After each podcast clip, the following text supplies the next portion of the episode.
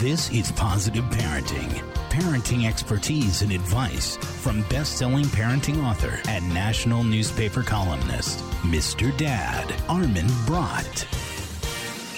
Hello and welcome to Positive Parenting. I'm Armin Brott, the founder of MrDad.com. The truth is, nature and nurture are in a delicate dance. If one goes too fast, the other one falls. Science tells us that early childhood experiences have the capacity to structure and alter the brain. That means you didn't just supply your child's DNA, you're still shaping it. And it's only by wielding this power that your child will activate his or her full potential. You are truly a gene therapist, manipulating and guiding your child's genetic makeup based on the experiences you create for him. Contrary to what modern parenting trends have told us, parenting is much simpler than we dared to imagine. It doesn't require formal training or a fancy degree, all it takes is getting involved.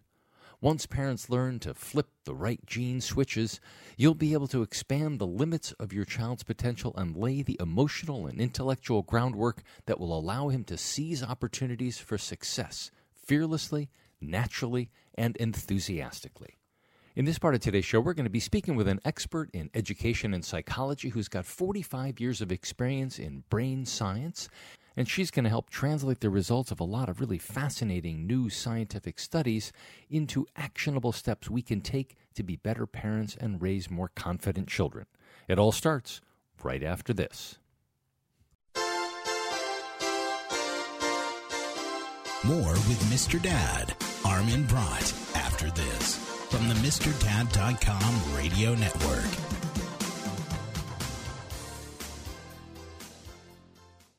When I have an asthma attack, I feel scared. It's like tiny nails in the air poke my lungs. I start to cough. Sometimes I, my parents have to take me to the hospital.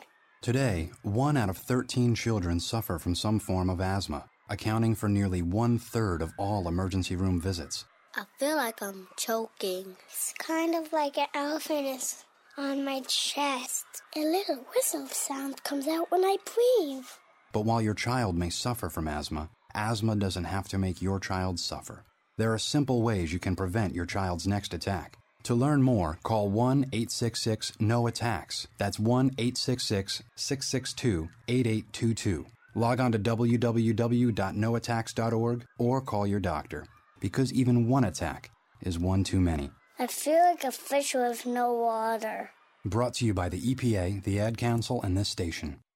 Welcome back to Positive Parenting. I'm Armin Brott, and my guest for this part of today's show is Dr. Gail Gross, who's the author of How to Build Your Baby's Brain, a parent's guide to using new gene science to raise a smart, secure, and successful child. Gail, thanks for coming back on the show. You were here a little while ago for your previous book about grief. The only way out is, out through. is through. I was going to get some of those words switched, but that that was it. But thanks for coming back. Thank you for having me. I, I really enjoyed myself last time and was looking forward to this interview. So I want to ask you uh, something that may may seem like a silly question, but do we really need to build babies' brains? I mean, haven't haven't people been growing up from mm-hmm. babies to adults without a special program? I, I just kind of wonder about whether that's putting a lot of pressure on parents to start preparing for college admissions when their kids are still in diapers and things like that. Well, it's not quite like that. It's more like this that we now know so much about the brain because, and it's kind of our last frontier really, because we can see into the brain, just like now we can see into the womb. And we know more about that little person developing, and we know it's not like a little seedling, it is a little person that's actually learning and and growing in the womb. So the brain develops at such a rapid speed between zero, just in utero, and to the age of 10, that will have a child will have used up more energy in that 10 years than from 10 to 100. Really? It's an absolutely rapid replication of connections and synapses, and by the trillions, things are going on just dramatically. And and what affects the way the genes express themselves, we now know has 50, at least 50% of it has to do with the environment. So we used to have this argument in education and in psychology and in science. Is it nature or nurture? Now we know it's pretty much a 50-50 split. It's both nature and nurture. So if the environment has a 50% impact on the way that the brain unfolds uh, and the way that the brain develops and, and in the way that the brain reaches its full potential, then it would really uh, um, be important to know what kind of environment is the best for the developing brain. What happens when? How does the brain develop? Mm-hmm. What are the things that you can do, knowing what happens when, what are your opportunities, what are the windows of opportunities. Otherwise, the brain develops in it just an, a haphazard way. It's going to develop genetically, but also 50% remember from the experiences that that child has. Hmm. And if they're just haphazard experiences from nursery schools and other people and so forth, then you whatever happens is just happening haphazardly. Yeah. But if you pay attention, you can really impact that 50% because the environment has uh, really can express can can enhance or uh, in a sense suppress your genes. You know, you have a certain amount of genes. Right and they don't all express themselves ever. So who decides what will what will be expressed, what will be enhanced, and what will be suppressed? The environment.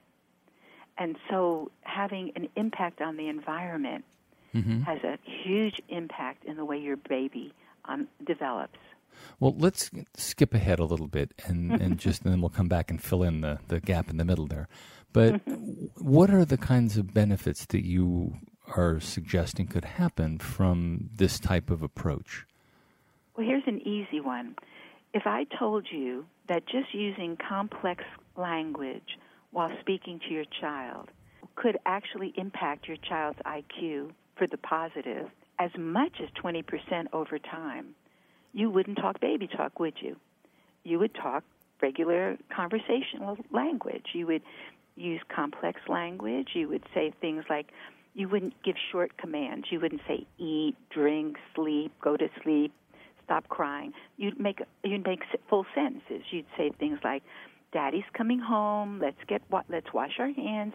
Let's get ready for dinner. Let's take a little bath." So you would constantly converse with your child using full sentences because mm-hmm. by doing that, you're building in your baby's brain an associative mass that's larger than it would be by talking to baby in short commands. So that's one thing. Mm-hmm. You have a shy child. We always know our children if we're around our children. Sadly, in our culture, we detach from our children way too early. We all have to work. I was a working mother. And so our children are really ex- exposed to all kinds of people, and in caretaking facilities, mainly their their motivation is to keep your child fed, dry, and quiet. So you're not getting the stimulation that your child would have when your child is with you. And you aren't seeing your child unfold during the day. So you're not seeing if your child is unusually shy or unusually aggressive or um, any number of possibilities, even delays, speech delay, hearing delay. So we have to really know our children to know what's happening with them. And if we know that our child is shy from the very beginning, we can create an environment that helps our child not be shy. And we create a new habit, a new track in the brain that all these neurons gather about so that we help our child by building his confidence or her confidence and trust in us, which then ultimately transfers to the outer community hmm. so that they become less shy. And we can see shyness in the brain because now we can look in the brain, and there are different Right. parts of the brain that have to do with being shy and Right. aggressive and so forth. And and so we can now um, help children very early. We can remediate their hearing deficits, their their speaking deficits. And we can help them with their shyness, and we can help them with their aggression. And we can do this by knowing our children and Yeah. knowing and, and knowing what kind of environment to create to remediate that particular situation. All right, let me let me just have you address something because it, it, it was hitting me as you were saying it that I think you're you're undoubtedly going to get some pushback about, in particular, the shy thing. I mean, I will we can talk about the baby talk thing. I mean, because I just had a big argument with somebody a couple days ago about my talking in full sentences to my children from the time they were born, and somebody else saying, "Well, there are studies that show the baby talk is, is babies more, respond more," but I mean, is there? You almost are suggesting that there's something wrong with being shy, that it it needs to be overcome. When there are a lot of people who are shy and do quite well in life. Well, there's a difference between shyness and introversion. I am an introvert. So I do a lot of reading, I need to restore. I if I go out, I use a lot of energy to be with people, but then I need to come back and have quiet time to restore. My husband is an extrovert. He goes out and he takes energy basically from others, so he's he's filled up when he gets home, whereas I feel tired and I need to fill up. So that's normal and that's not a problem. That's our personality types. Shyness can affect a child's function. So if you have a, a child that's really shy, that's not comfortable around other people, that nestles in your neck when strangers come around, that gets frightened and fussy, that doesn't want to play with other children, this can affect your child's function. So we can help our child feel more confident and therefore more competent around other people. Now, that's not saying that there's um, that your child will ever be different than their personality is meant to be. It's just you're in, you're supporting their personality so that it doesn't um, cripple them. It doesn't make them unable to function well around others. Will your child who leans towards shyness, will that child become Jackie Kennedy? No. But will your child be functional and comfortable around strangers? Yes. Talking with Gail Gross, who's the author of How to Build Your Baby's Brain. We're going to take a quick break. When we come back, we will keep talking to Gail. Salagadoola, metchigaboola, bibbidi bobbidi You must be your fairy godmother. yes. It doesn't take a fairy godmother to tell you that the right fit means everything. Good heavens, child. You can't go in that. Children under four foot nine need to be in a booster seat because they aren't ready for adult safety belts alone. Many parents miss the important step of booster seats. Maybe you better explain things to him. Booster seats raise your child up so that a safety belt designed for adults will fit and protect them properly. Oh, that does make a difference. Remember that four foot nine is the magic number and get your little pumpkin there safely in a booster seat. Hop in, my dear. Oh, thank you. And like Cinderella, you can live happily ever after. It's like a dream. A wonderful dream come true. For more information, visit boosterseat.gov. This has been a message from the U.S. Department of Transportation and the Ad Council. Excuse me, do you know how to get to Main and Maple? Do you have these in a seven and a half? How's that cooked? Can I get that shipped overnight? Is there a direct flight? How long does the warranty last? What's your soup of the day? How do you change the ringtone? Does it come in blue? Does this bus stop at Elm Street? We ask questions everywhere in life. Is it raining out? Uh, what time's the meeting? How much does this cost? Does it have four wheel drive? Have we met before? What's my account balance? Yet somehow, when we get to the doctor's office. Any questions? Um, no. We clam up. Ask questions. What is this test for? Are there any side effects? When do I get my results? Questions lead to better healthcare. Go to ahrq.gov for a list of 10 questions everyone should know. Questions are the answer. Public service announcement brought to you by the U.S. Department of Health and Human Services and the Ad Council. Welcome back to Positive Parenting. I'm Armin Brott. If you're just joining us, I'm talking with Gail Gross, who's the author of How to Build Your Baby's Brain. And we were just talking about some of the benefits of of setting up uh, an, an environment so you can have some control over the nurture part of the nature nurture combination that's going on inside of our babies' heads.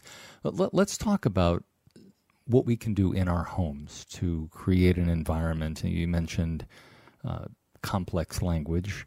And I imagine that along with that goes reading and uh, other kinds of things, a, a, minimum of television, a minimum of screen time. But what else can we do in the home to create the most nurturing environment?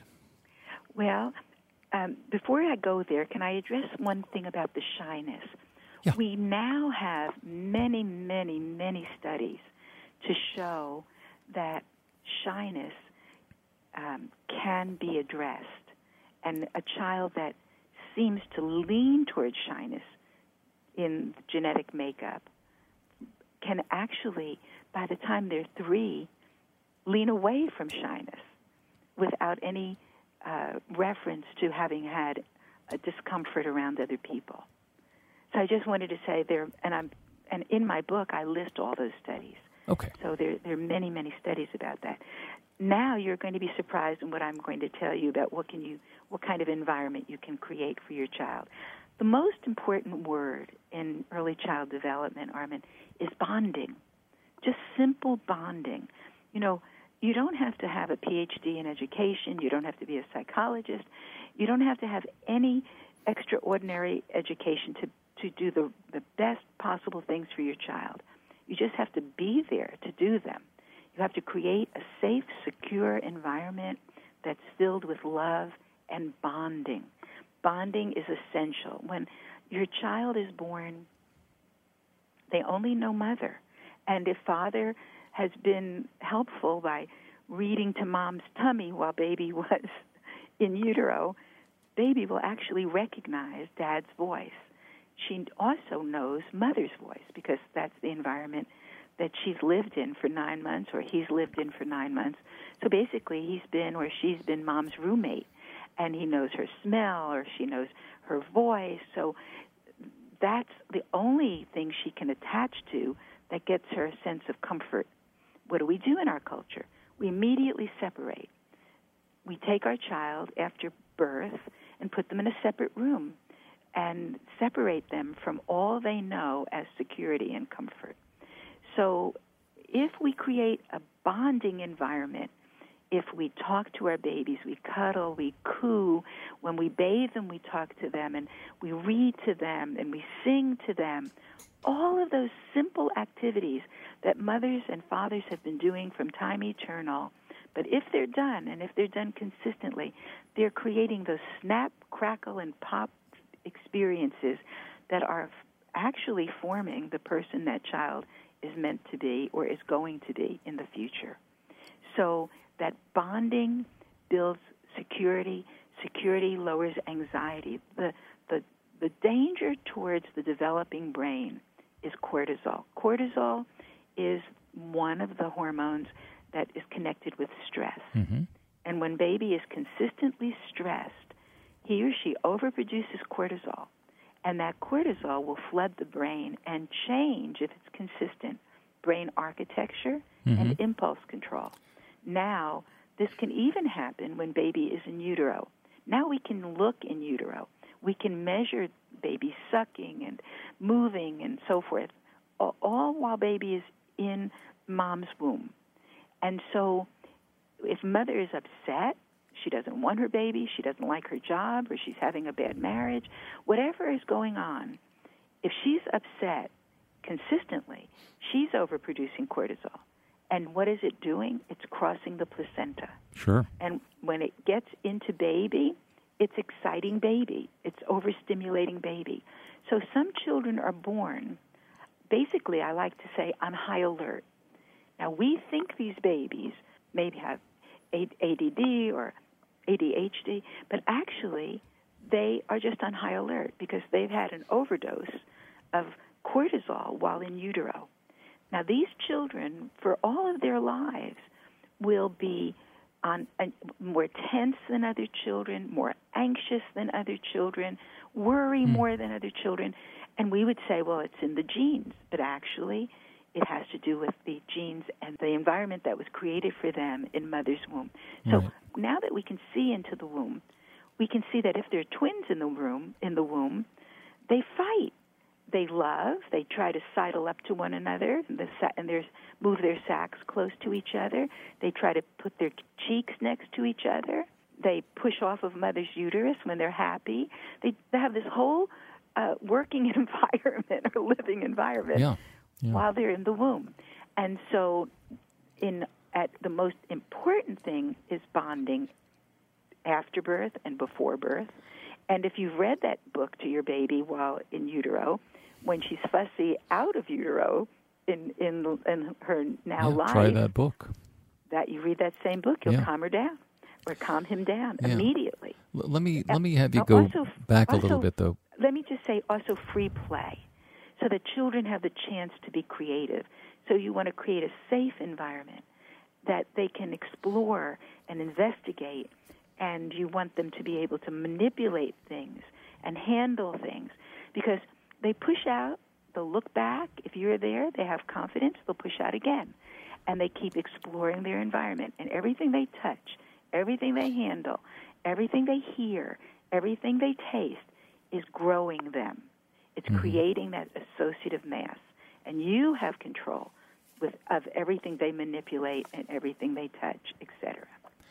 So, what I'm thinking about here is th- there's so much politics that's that's almost heading in this direction, and, and the constant talk about i- income inequality and uh, outcomes are better, health outcomes, and many other outcomes are better for people with more education or more money.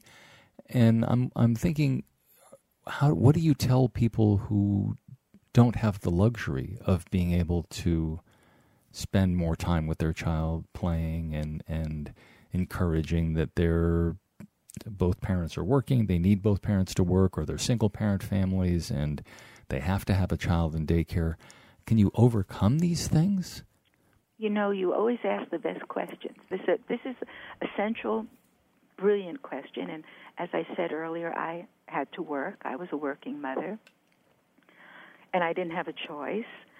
And I didn't like it, but it was what I had to do. And so, at the end of the day, and, and then some mothers like to work, and they're better suited to work. But at the end of the day, we have to compensate for time away from our children. There's just no two ways about it. And if we don't, we'll have that child that's overactively anxious, and it, that consistent anxiety will change your baby's brain forever, forever. Changes brain architecture and impulse control. We know when children are adopted from Romania or China and they're left institutionalized where they're cleaned Yeah, and fed, but they're not handled. They're kept quiet, but they're not played with. They're not talked to. And what happens? There are all these deficits that after three can't be remediated. And these children have, if we look at their brains, they look like they have post traumatic stress disorder. We can see these things in the brain.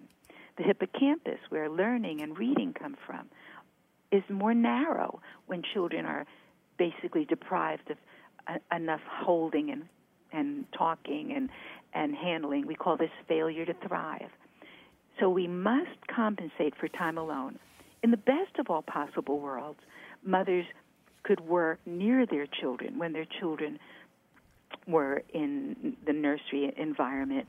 The nursery could be near the workplace, and mother could take a break and go see her baby, and baby would expect her to come, and so wouldn't be anxious, would stay calm. And we can measure babies' anxiety by just taking a sample of their saliva and me- men- uh, measuring the cortisol level as it elevates hour by hour exponentially as baby is separated from mother. So we can do things to remedy if we can have lunch, take our lunch break and be with baby.